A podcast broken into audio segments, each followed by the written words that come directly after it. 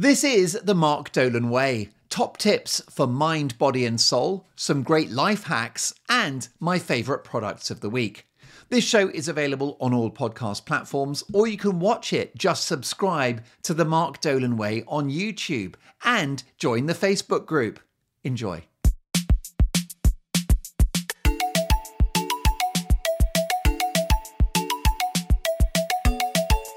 Hello and welcome to the show. I hope you are very well. Build it and they will come. In life, you cannot anticipate whether there is a market for something, whether people want that product, that idea that you've got for them. They don't know they wanted it until you gave it to them. So whatever it is that you've got burning inside you, maybe it's a movie script, maybe it's a book, maybe it's a product idea, maybe it's something, a little project at work, okay? But if you think it's got value and you're bubbling with excitement about it, then just put it out there, make it, deliver that product, build it, and they will come.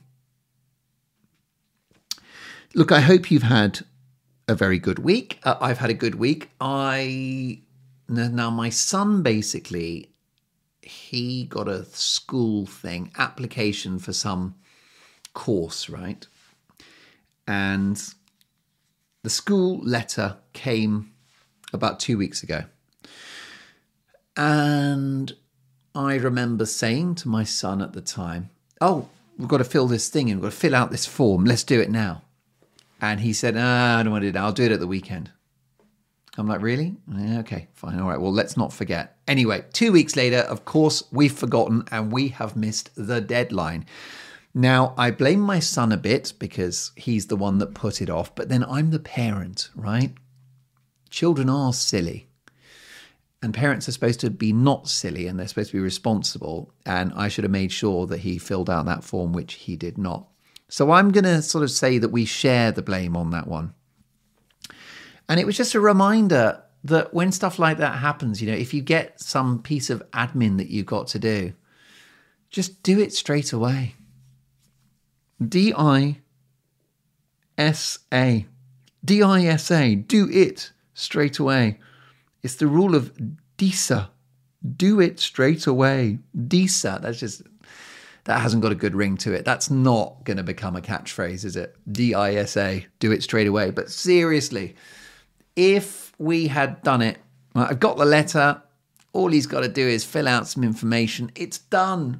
Do it straight away. Otherwise, it's hanging over you. It's hanging over you. I'm actually better myself these days about do it straight away.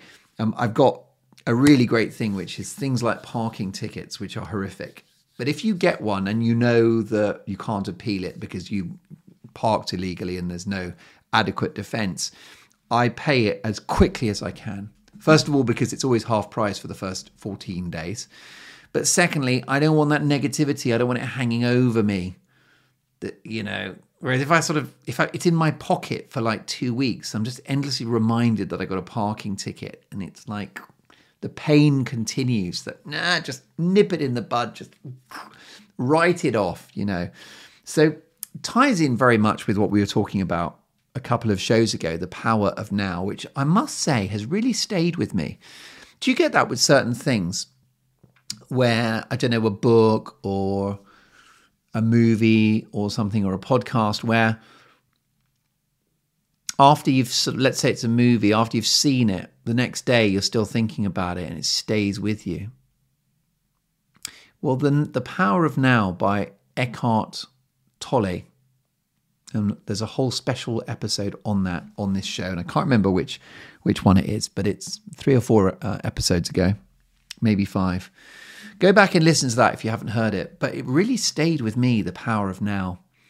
And the idea of it is that you cannot control what happened in the past. There's no point being nostalgic about the past, the good old days. And there's no point being anxious about the future. You just nail whatever you're doing right now in this second. Because there is no future. There is no past. The present is the only thing that you inhabit. You always inhabit the present. So why not just nail that? why not master the present? Because that's what, whereas endlessly people are just like, their head is in the past. Oh, things were so much better in the old days. Or maybe it's the negative stuff like, you know, oh, I did all those bad things in the old days and I'm an idiot.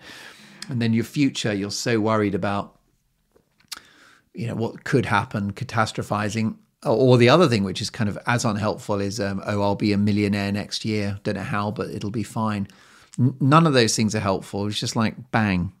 It is currently 6:20 p.m. and that should be your focus, is 6:20 p.m. 6:21 now. I wasted a minute, didn't I? But look how precious time is. So do it straight away. That letter came back from school. We could have filled it out and it's done. Instead, it was hanging over us for days and then we missed the bloody deadline. The final part of the story is that we did it last night anyway, so we missed the deadline. Let's do it anyway. Let's fill it out and let's take it into school and apologize for being late. And he took it into school and he gave it to the teacher and the teacher said, yeah, that's fine. So it's okay. So we did not miss the deadline, but we did. And I tried to say to my son that this is a good lesson, because I've had a couple of other things, and I've actually talked about it on the podcast before, of the world contains deadlines that are out of your control and you really have no choice but to obey them. There are just things that need to be done. And even if you're a maverick and even if you're a bit of a chancer, you will not completely avoid bureaucracy and the powers that be. So, for example, the tax return, it has to go in. Otherwise, they will come and get it from you against your will. School, you know, if you're a pupil at school, they call the shots. It's important to know when you're beat. Do you know what I mean? It's like when you get pulled over by a police officer. Just be nice and be helpful, because they're holding all the cards. You won't be winning that battle. You will not. Give police officers the power they crave by addressing them as officer and just being really cooperative and try to be the best part of their day, because I think police officers have really hard days. I think they do an amazing job. I look up to them. So why don't you be that wonderful criminal that's a pleasure to deal with? Because I think they will grant you, you know, if there's any wiggle room, if there's any discretion, they will grant it to you, because of your attitude to them. It's amazing. It happened to me today at work. I've got a colleague who I actually don't work directly with very much. I worked briefly with 2 years ago, maybe longer, 3 years. So I worked with someone 3 years ago for like a few days. And then I've come back and I'm working with this person again, like intermittently, like maybe 1 or 2 days a week, just temporarily. Okay. So this is a very occasional figure in my life, but brilliant person, really nice person, great at their job. They reached out to me today saying, oh, I've got a guest that could go on your show, and there's a couple of other shows that want that guest, but I was going to offer it to you first. Isn't that amazing? And I messaged back going, I would love to have that guest, and thank you so much, and I really appreciate that you've thought of us.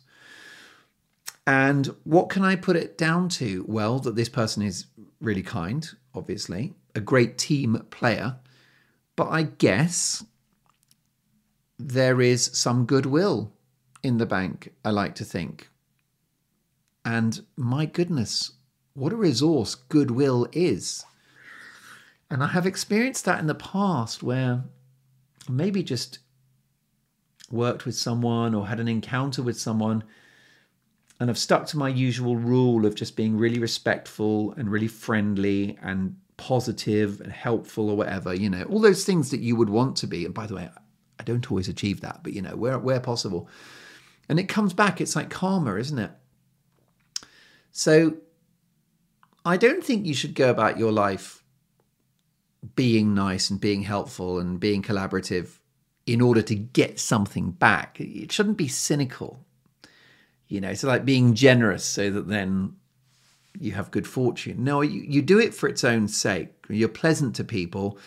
You're good to work with. You're reliable. You're honest. You're all those attributes just for the pleasure of being like that. as an end in itself. But what I will say is that if you try to do that, if you try to live, you know how people talk about eat clean? Now, eat clean is like, you know, you have real food, you have celery and you have salad and you have good and well-sourced meat, free-range eggs, you know, just you're eating clean, right? Clean food. It's basically not processed food, isn't it? Well, I think try to live clean too. You live clean.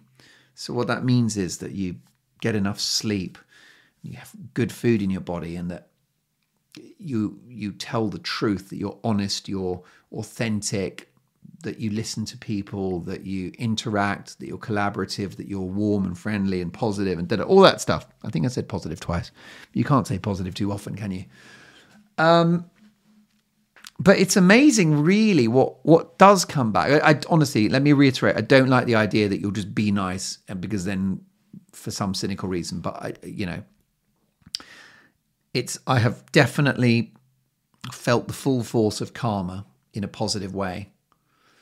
I've seen it in the media.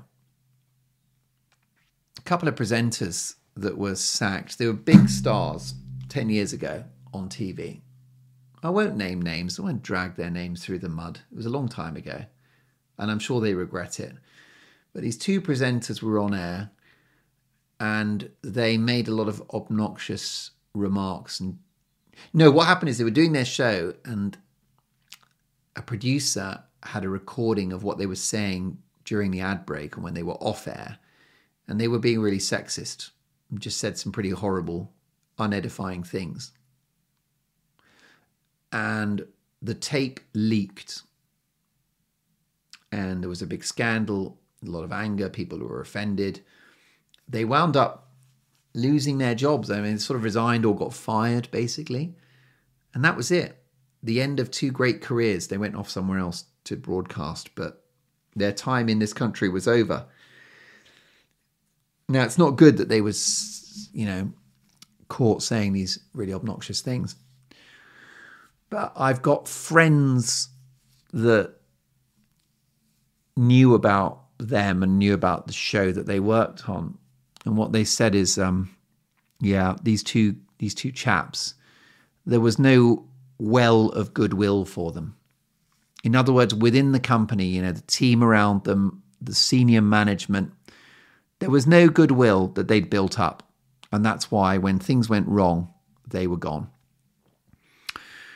And I think that is kind of critical for you in your life as well, is to make sure that you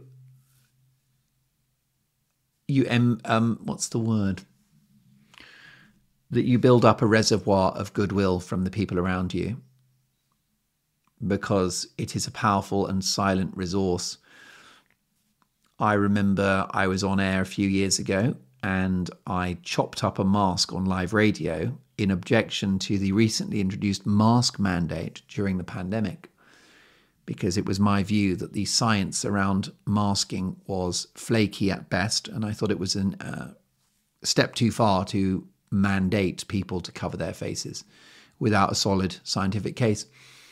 It really bothered me that the state could cover your face unilaterally. It just didn't sit right with me. And you could say to people, wear a mask, no problem, but forcing people to do it. And then eventually children in the classroom. So, don't get me started. Toddlers in America were masked. That's how bad it got. So I'm very pleased that I made a stand. Still waiting for that compelling evidence in regard to masking and stopping respiratory viruses, but that's for another time. So anyway, I did it. It became a massive viral moment, because the video went out and it was watched many millions of times. I had Piers Morgan, who, by the way, I really admire, big fan of his, but on his GMB, his breakfast show, ITV, GMB, he spent about 15 minutes ranting about me the next day, saying talk radio should get rid of Mark Dolan because of this disgraceful chopping up of a mask. And basically, it was a big story. But the management around me, the bosses, first of all, they called me when it all blew up. first thing they did is said, well done, congratulations on the video, because obviously the business I'm in, it's about making noise, isn't it? It's noise and numbers. We had noise and we had numbers. It was a viral video. It was a global thing. So firstly, they said congratulations and well done. And then, you know, maybe a day or two after that, there was sort of like some concern. Oh my God, did he go too far? You know, within the company, there was a little debate about whether whether what I did was the right thing to do. The boss took me aside one day and said, there's a couple of people in the building who say they don't feel safe here because of what you did. They feel unsafe. And I reassured them that whilst I used my platform to challenge the mask mandate, I did follow the rules myself, which involved wearing a mask going into the building, which I did because I don't believe in breaking the rules. What I like to do is debate them and challenge them, but I do follow the law. So I always wore a mask when I was in the building. So they had to like say to these two people that felt unsafe that don't worry, he wears a mask in the building, which I think just gives you a flavour of how mad things got during that pandemic, that was even a story, but there you go. But anyway, the management stood by me. And I think they were right to. Journalistically, they ought to have, because this is free speech and you debate things. And it was in a way, I was just a victim of my own success. I'm there to spark a conversation, and that was an extreme version of what happened. I was basically doing my job, wasn't I? I got people talking, and I had lots of people loved it and lots of people that didn't love it. And I guess, you know, go figure. That's what debating things looks like. And but yeah, I didn't for a second fear for my job, because I just felt that what happened was journalistically justified, and I was doing my job. But also I knew that there was goodwill, that I had a great relationship with the management. I've never been a pain in the backside to work with. I was never late. I didn't call in sick. I didn't, do you know what I mean? And shout at producers. I just was not problematic. I wouldn't turn up drunk or anything, unlike colleagues. So what had happened is I'd built up a well of goodwill. And then when it came to it, rather dramatic moment when I've chopped up the mask and everyone, you know, lots of people are raging about it, they had my back. If I was an absolute pain in the backside and a dreadful man, everyone hated me, then I might not have stayed there, because that's the point where they just think, all right, well, we don't like this guy anyway. This is a perfect opportunity to get rid. So yeah, goodwill from human beings is a tremendous resource, and it's the same in relationships. It's the same with your partner and your kids or your parents, colleagues at work. You conduct yourself in a way that you're mindful of other people, that you listen to people, that you are just a positive figure in other people's lives. And then you're laughing. I mean, I've had it with like a taxi and I left my wallet in the cab, you know, but because the cab driver had had a positive experience with me, he had to like drive back and bring the wallet back. And it was a pain in the neck for him to do that. But we'd been chatting in the car and we'd established a rapport. And then I got out of the car and said, thanks for the ride and little tip and all the rest of it. And then bang, there's your karma. You know, you've left the wallet and he doesn't mind helping you out. But if I've been rude and obnoxious, which many people are, by the way, I bumped into a taxi driver the other day and he said he knows a very famous male presenter who was so rude to him. He was quite horrified. They're not gonna, why should they chase after you with your lost wallet? No, sod you. It's almost revenge if you were horrible to them. It's a perfect opportunity to get their revenge. So yeah, that is a big thing. And do it straight away. Oh, quick hack, an excellent hack, which let's see how we're doing for time, because I'm gonna... Oh yeah, that's good. What time is it? How are you? It's 6:34 now. Time flies. But this has been valuable time, hasn't it? Because I'm talking to you. We're sharing this experience. Yes, a great hack. I'm cooking tonight. I'm halfway through cooking. So I'm actually going to have to pause the podcast and then come back and finish it later, which is going to be really confusing for me. But you won't know the difference because of the magic of editing. But I'm doing chips. Now, listen, this show is low carb, okay? It is the low carbohydrate podcast because let me remind you, and by the way, I'm not a doctor. So if you change your diet, please seek professional help.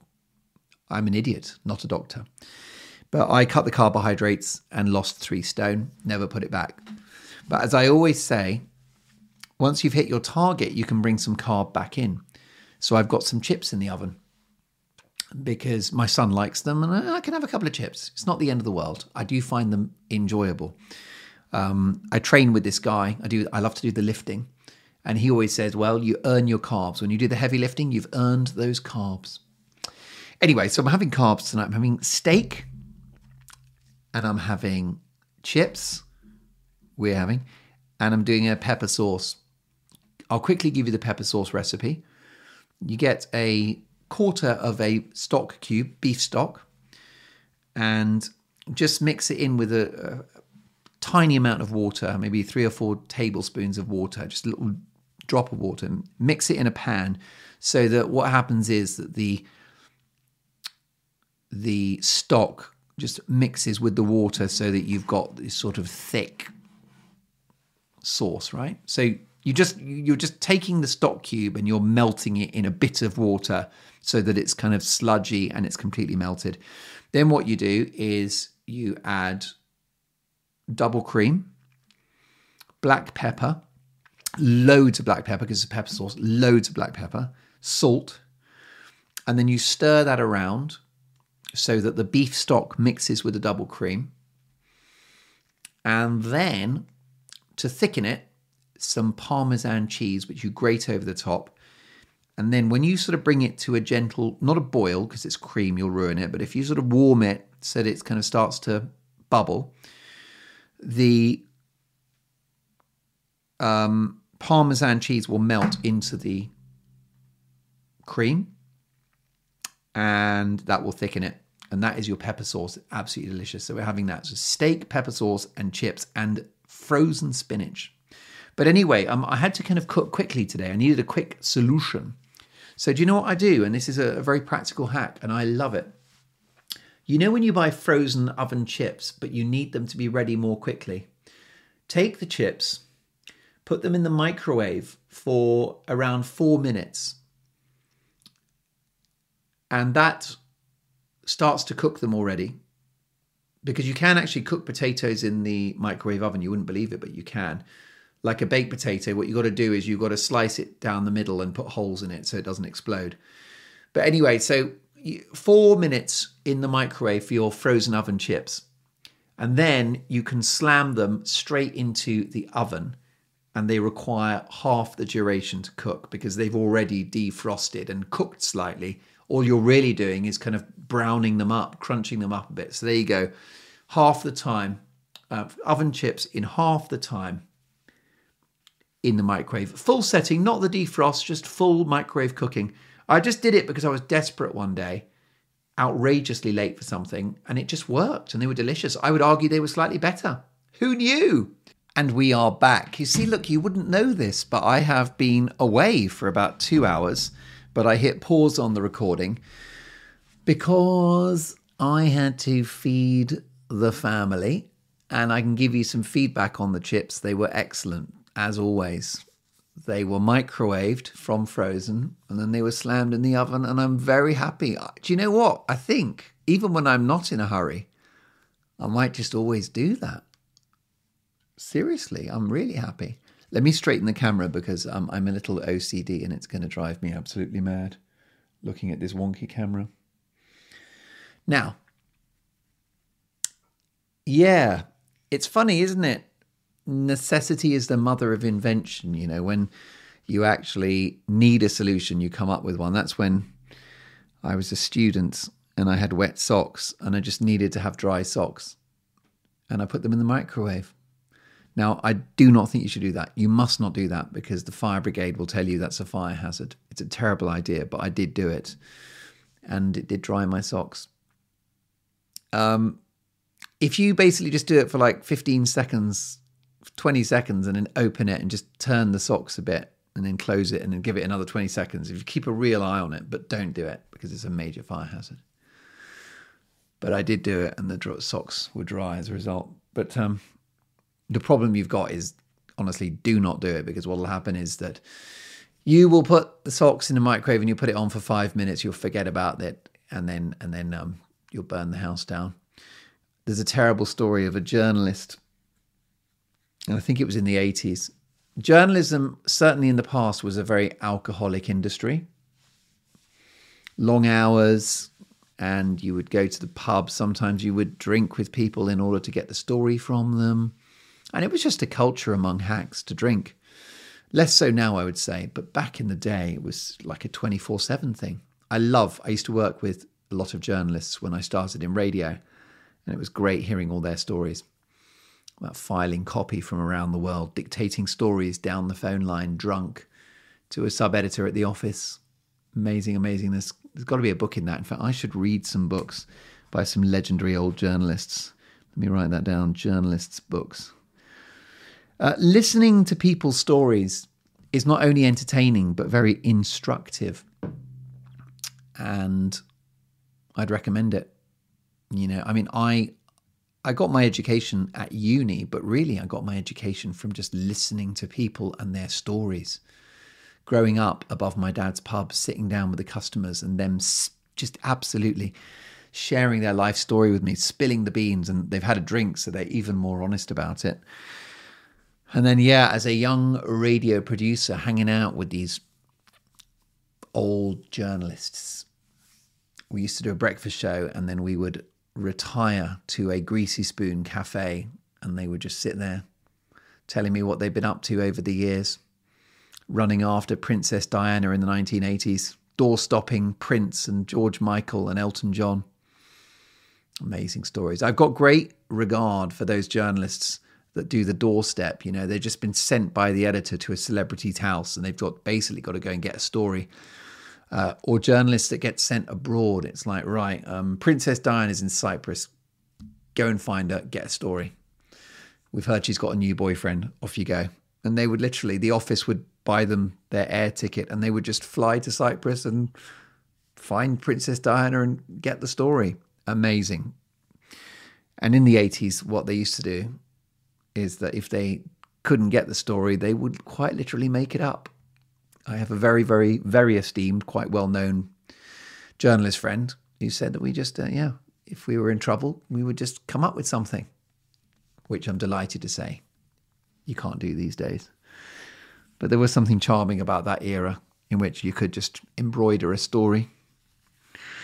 But anyway, so listening to people's stories is really good. Listening to their life experience. If you think about it, you gain so much from your own experience, don't you? You make mistakes, you have your triumphs, you have your disasters, and you learn from it.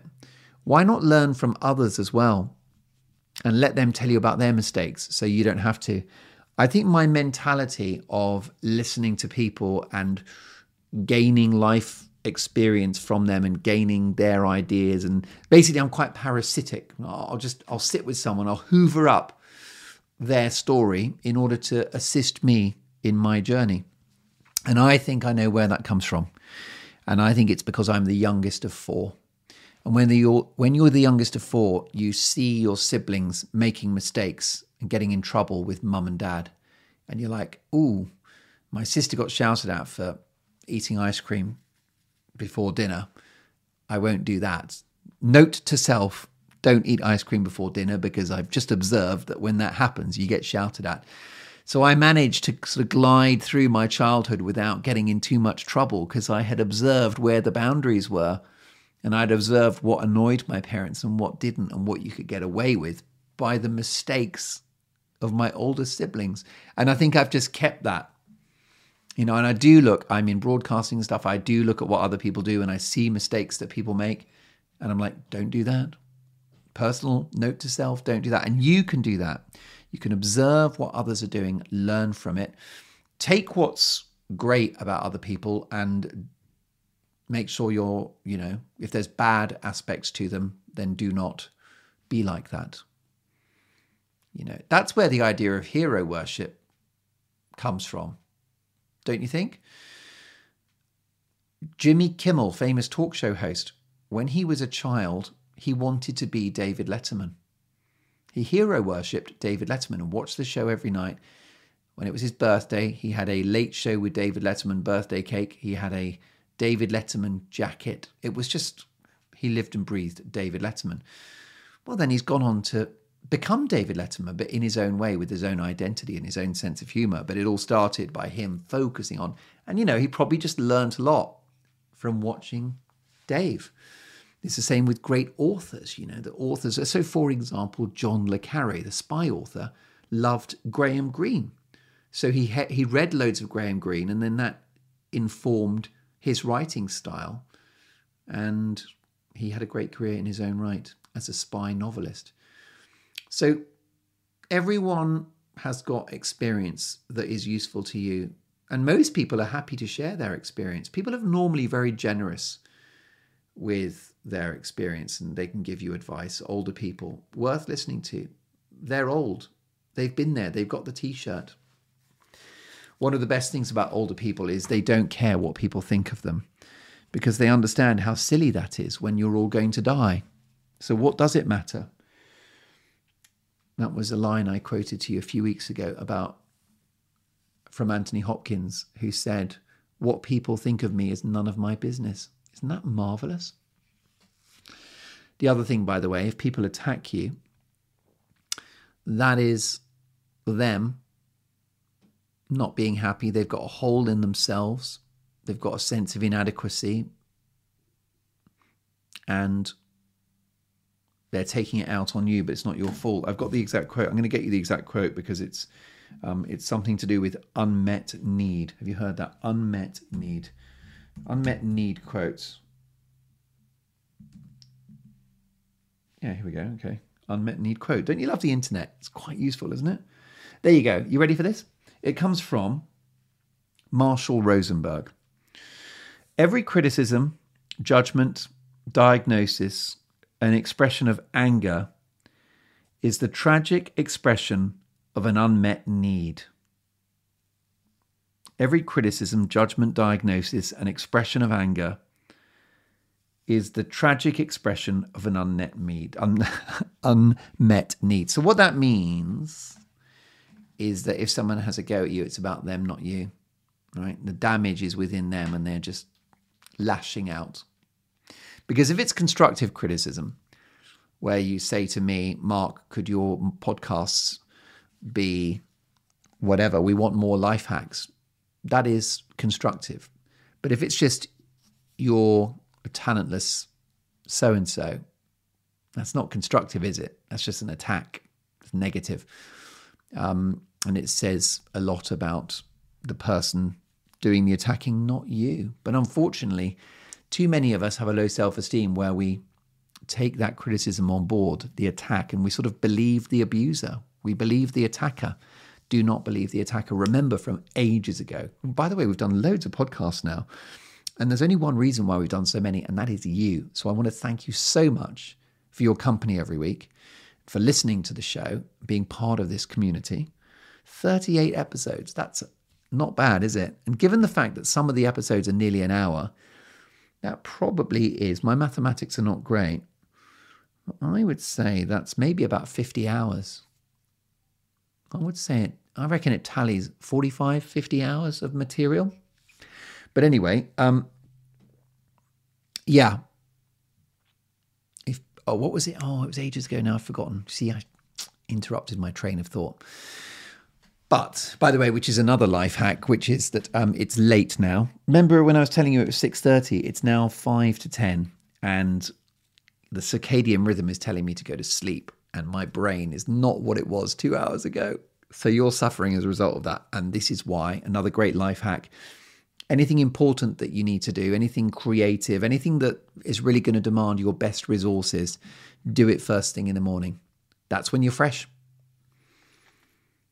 That is when you are fresco. Honestly, I mean, I know you get some people, they're night owls and they come alive at 11, but as a general rule, I find the best work is in the morning. A nice cup of coffee and then away I go. Job's a good one. But it was about, let me just recall, because I did want to, I mean, it came from a previous podcast, but it was about criticism and stuff like that. Oh yes, I'm glad I remembered. Remember from a podcast ages ago when I talked about comedy reviews from my stand-up years when I was a stand-up. By the way, to be continued. When the time is right, I shall return to the stage. Will you come? Will you come and watch the show? I'd love to have you. I'm gathering material. There's a lot of material. Anyway,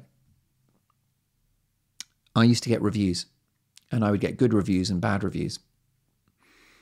And I learned the art of working out whether the bad review was going to be useful to me or not. Because there were some reviews that were just bitchy. Yeah, that's all I can say. Just a bit personal, maybe about my appearance or my persona. Just very judgy, felt very judged and bitchy, and yeah, just seems like this person does not like me and they're having a go at me, right? So I learnt the difference between that sort of review and then a review that was explaining why the show wasn't good. And those reviews, the latter, were invaluable. Even if it was 1 star, it didn't matter. It was very useful to me. The first time I would read a review that was a bad review, but which was explaining why the show was bad, it was painful.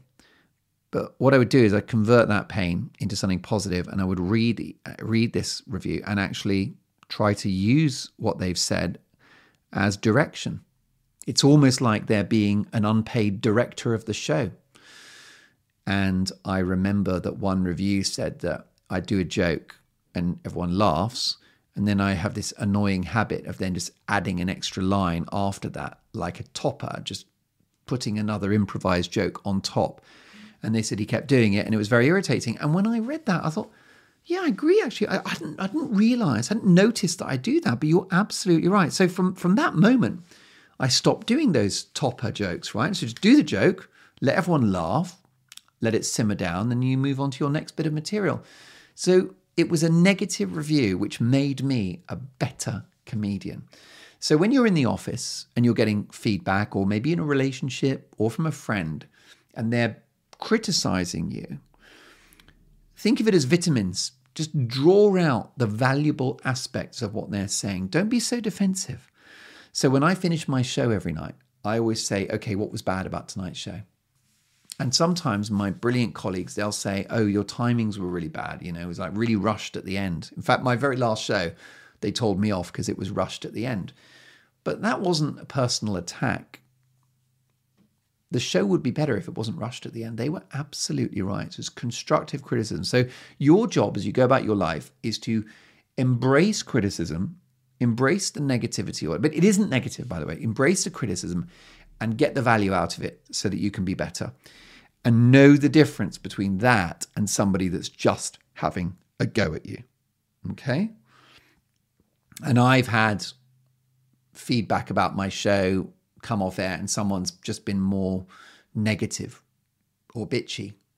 And then I'm like, well, thank you for your input. I don't agree. And I just discard that criticism. I just ignore it. So, you know, I've got great colleagues at the moment. I've had probably one or two people in the past where you realize they're just a negative person. They're just a little gray cloud hanging over the place. And if they were not a gray cloud hanging over you, they would be a gray cloud hanging over someone else. So I learnt to ignore their criticism, and I would take it from the people who were trying to help me. And by the way, some of those people that are trying to help me, they can be very harsh and it can be very painful what they tell me. But I know they're trying to help and that they've got my best interests at heart. So your job is to work out the difference between friend or foe when it comes to criticism, okay? And you'll find it will transform you, because if you've got people who love you, who are saying you drink too much, or you're very unreliable, or your diet's really bad.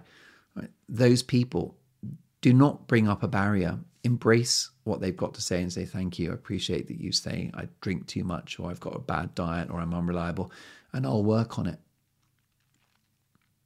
And understand that the right kind of criticism from the right place is like vitamins for you. It's like a juicy red steak. So I think that's that. Right, I've got some hacks for you. First of all, from my life partner and best friend, Mrs. D, very good one. In the kitchen, if something has run out, such as tomato ketchup, and by the way, can I tell you that Heinz do a low sugar, low salt tomato ketchup, and it's sweetened with stevia, which is a natural plant sweetener, which has no calories. And it tastes exactly the same. It might be nicer than regular ketchup. Heinz, low sugar ketchup. Give it a try. I love it. But anyway, let's imagine that it's run out. She leaves it out on the sideboard because then she remembers to replace it if she goes to the supermarket or does an online shop. So the idea is that if you need to not forget something, then you leave it out. So you have to walk past it and you see it before you leave home, before you leave the house. But that's really good. It's a real simple trick, is just leave things out if they are. Let's imagine there's a letter that needs to be signed. Just put it on the kitchen table. So when you come down in the morning, you're like, oh yeah, there's that letter. It's just a physical reminder of that thing that you've got to do. Very simple, but brilliant. And I like it. I've got another great one for you. A few episodes ago, I was telling you about my jumper that I was saying that I love the fact that it's autumn now, it's getting cold, and I can get the knitwear out. And what a fan I am of wool, because it's naturally antibacterial. So you don't need really to wash woolen sweaters. You can just air them, okay? So even if you are wearing it a lot and maybe even sweating in it, you hang it up on a hanger, just let it air 24 hours and it will just be clean. And by the way, if you wash wool, wash it cold. It does not need to be warm at all, the water. Just wash it cold. But anyway, I've got an amazing new development for you. And it is as follows. And it came from an accident, which is forever ago. I had a jumper. And I put it in the machine. I thought it was on the woolens wash, but it was on the regular cycle. And it shrank. And it was too small to wear outside of the house, but it was fine for indoors. And it was the warmest jumper I've ever had in my life. And it was basically what happens is that if wool shrinks, it becomes warmer because the fiber is more sort of tightly packed together. The Austrians and the Germans actually boil wool. Did you know they boil wool? There's a really nice slipper company, which I think is Austrian, called Gieswein, Gieswein Gieswein slippers. And they're actually slippers made of boiled wool. It's really scratchy and it's really thick and it's really warm. And so it's a great, great thing. So anyway, that jumper was my sort of indoor winter jumper, and you were never cold in it because you just put it on. You're just like, it was so thick, it was so heavy because it was a bigger jumper and it shrunk and packed together. Well, anyway, I enjoyed that jumper and don't know what happened to it. Do you not think if you had a magic wand, if you got items of clothes that you used to love and you don't know what ever happened to them, it's like, I would do anything to have that jumper back. I must have had a sort out one day, a big tidy up, and decided that I didn't want that anymore. And I'd love to have it back. I wish I hadn't got rid of it. I would be wearing it now on this podcast. It was a lamb's wool next jumper, and it shrank, but it was great. The other thing I'm gutted, I was just thinking about it recently, I'm gutted I got rid of. When I was at university, I went there and it was really tough, I went up to Edinburgh. I wasn't, I'd been in London my whole life and it was cold and I was in Scotland. I felt very English. I had a great time, a fabulous 4 years. But that first year was, steep learning curve. And I just was, it was an emotional roller coaster, isn't it? That first year of uni. In the end, looking back on it, joyful days, but it's challenging. And I got a job. I had a job at Burger King, and that was good. So a little bit of saving up money and all of that. And the one thing I've always loved is radio. I'm a huge, gigantic consumer of radio and of music, both of which are like a drug to me. I think the reason why I like radio is that I grew up above a pub, and therefore there was always a lot of human conversation around me and just noise. For example, the jukebox was quite loud. So I'd be in the living room and I could hear, who would it have been? Like Bob Dylan or something, the Beatles, just reverberating through the floorboards from the bar downstairs. And you might think that was just like a terrible way to live, having this sound bleeding through the floorboards. But I don't know. It was just normal to me, and it was cool. It was fine. You just turn the telly up. If you're watching TV, you just turn the TV up, and you were fine. Drowned it out. So I just grew up with noise around me, and also I love chatter and I like human conversation. So radio was a really, really exciting thing, and music. And I just had the most crappy radio at university. It was rubbish, but I tolerated it. And then after maybe second or my third term in the first year, I saw this Panasonic radio cassette player with like a subwoofer. It was quite big. The whole unit was quite wide, maybe 2 foot wide. And then I don't know what centimetres, what would that be? 30 centimetres, 60, maybe 75 centimetres wide. Yeah, about that, 80 centimetres wide, and then probably 40 centimetres deep.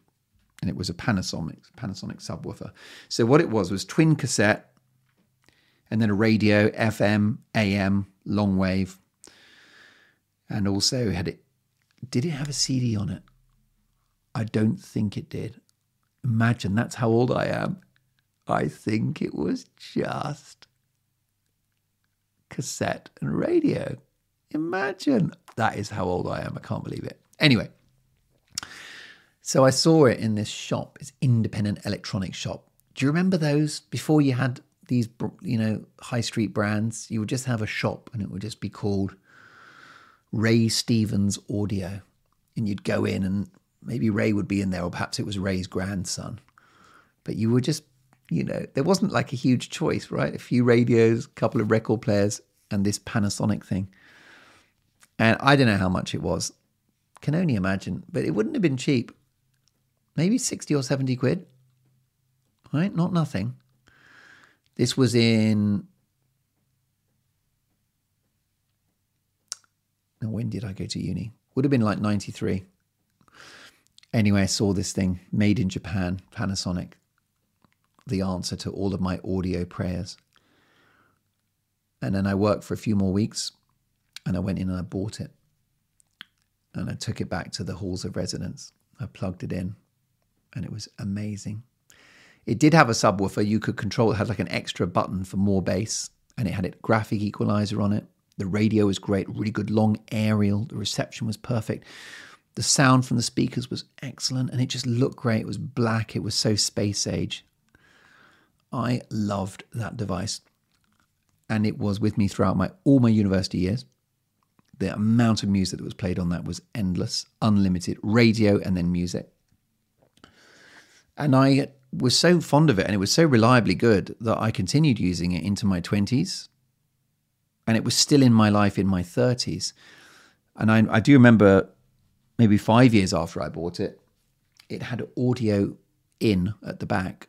So I had a Discman, and I could plug the CD into it, and then it becomes a CD player. Because it had isn't it lovely when you buy technology that's kind of future-proofed, and that the Japanese had been smart enough to have an audio in at the back so that you could plug extra stuff into it. How great is that? What a device. I think you'll agree. I hope it comes across that I really loved this thing because of what it gave to me as a person. Well, are you ready for the kicker?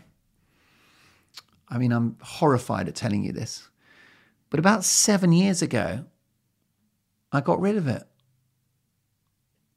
What was I thinking? I got rid of it. I would do anything to have that back. And when I say I got rid of, I don't mean that I threw it away. Of course not. It was in great working order. I think I took it into a charity shop. I gave it away anyway. Whatever I did, I gave it away. There was no way I would throw that thing away. It was an absolute treasure. But I gave it away. And the reason why I'd like it back is compared to the technology we have now, it's inferior, but just packed with memories. And I think I would use it just as a point of principle, just because imagine the stories, the journey. Big mistake. But you know what? I have kept most things that I really love. And there is an element of moving on. I do remember at the time I was just irritated by the sheer size of it. I thought, this is massive and I never use it. And I think the kids, I offered it to the kids and like, no thanks. So, but you know, it was joyous to me. Now, how did we get onto that? Let me make sure that, well, I don't know. I have no idea how we got onto that record player. Oh, yes. Thank you. I'm doing well. I'm for 10:15 at night. I'm not doing too badly. Right. So what happened is that by the way, I've got to be careful with time here. 27, 37, 47. Yeah, we're approaching an hour, aren't we? It's got to be less than an hour because of social media or something. I don't understand, but I've been told less than an hour. Last week's was 59 minutes, 48 seconds or something. Yes. The jumper, I would like to have that back. And it takes me to my last brilliant piece of advice to you. So I have now been using the fact that wool shrinks to my advantage. Okay, because you would think wool shrinking is negative, but when something goes wrong, that is a huge opportunity. Did you know that Arthur Guinness, the guy that invented Guinness, was making beer and he burnt the hops. He didn't want to waste the hops, so he carried on making the brew anyway, and it was Guinness, and he became very rich. So I've accidentally, shrunk my jumper. I've spotted an opportunity. So what is that opportunity? Well, it's very simple. What you do is you go to a shop that sells jumpers, and I went to the supermarket because clothes in the supermarket are much cheaper than normal shops. So in the UK, we have a shop called Tesco, and they've got these outlets called Tesco Extra, and it's a supermarket with food and drink, but it also has fleeces and puffer jackets and shoes and everything, right? It's got clothes for kids, clothes for women, clothes for men. And I'm always, I just can't help but pop into those places. And I found a lamb's wool jumper, which was reduced. It was on sale and it was full price in the supermarket. It's lamb's wool. And it was like maybe 30 or 35 pounds, which is, of course, not wildly cheap, but this is knitwear. This is natural wool. That's not bad. And it was reduced to something like 17.50 or whatever, maybe roughly half price. It was cheap. It was less than 20 quid. And it was burgundy. And what I went, and there were a few of them, and I got the XXXL. You know where this is going, don't you? I bought the XXXL, biggest one. And I went down and I swiped it through the self-checkout. The lady took the tag off. And I've got this enormous jumper, which is much too big. And what did I do? I washed it at 60 degrees. And it shrank. And it shrank to the perfect size. Really lovely and small. But no, it's still quite big. But I just shrank it down. And now it's nicely fitted. Basically what happened is it's a bit too small, but you can then, if you go too much, like you've shrunk it too much, you can stretch it a little bit back to the size you want. Okay, you can correct backwards. And now this jumper, it's my best jumper. It is my cheapest supermarket jumper, about 17 or 18 quid. But it is double the thickness of a normal jumper because I shrank it. It's so insulating. I think it looks good. And I never have to worry about it shrinking because I could just wash it at 60 again if I wanted to. I wouldn't. But anyway, it's amazing. So why don't you get yourself down to a charity shop or cheap shop or whatever. Get yourself some knitwear, which is way too big. Wash it hot. If, by the way, some knitwear is already sort of machine safe, right? So some wool, like, for example, Icebreaker make excellent wool tops. And even if you wash them at 60, they don't shrink. And it's, I don't know how they do it, but it's very clever. They've somehow pre-shrunk it or whatever. But then just do it at 95. You just crank it up even further and knock yourself out. But 60 should shrink most wools. But it needs to be way too big and then shrink it down. And then if it's too tight, whilst it's damp, just stretch it with your hands. Give it a good old stretch. If you're having real problems with it, what you do is you make the garment, if it's way too shrunken, you make the garment wet. You soak it in water with hair conditioner. And then what you do is wring the water out of it. And that sort of hair conditioner mixed with the water softens the fibers, and that allows you to stretch the wool. So that is how you, the best, I mean, you can stretch the wool while it's damp. It is a bit stretchy while it's damp, but if you want the extra stretch, water, hair conditioner, and then just you'll pull it. It just softens the fibers and allows them to stretch a little bit back to their original shape. But there you go. So if you're curious, why don't you go on YouTube and check out the previous episode in which I was wearing the amazing supermarket jumper that I shrank to size. Listen, it's been lovely chatting to you. Lots more to get through next time. When I see you for episode 38, we're going to have give people your time, processes, have systems, don't be superstitious, don't be stupid, and much more. It's been lovely chatting. Go and have a great 7 days. And remember, I want you to identify the difference between useful, constructive criticism that makes you better and negativity. If you've got somebody negative in your life, just insulate yourself from them, okay? If you can't avoid them, if it's a colleague at work and there's nothing you do about it, just smile and say thank you and just ignore. But if it's a relationship that you can exit from, you, if possible, should not have negative people around you. And do it straight away. Live in the now. Now is the moment. There is no past. There is no future. Only present. Lots of love, and I'll see you in a week.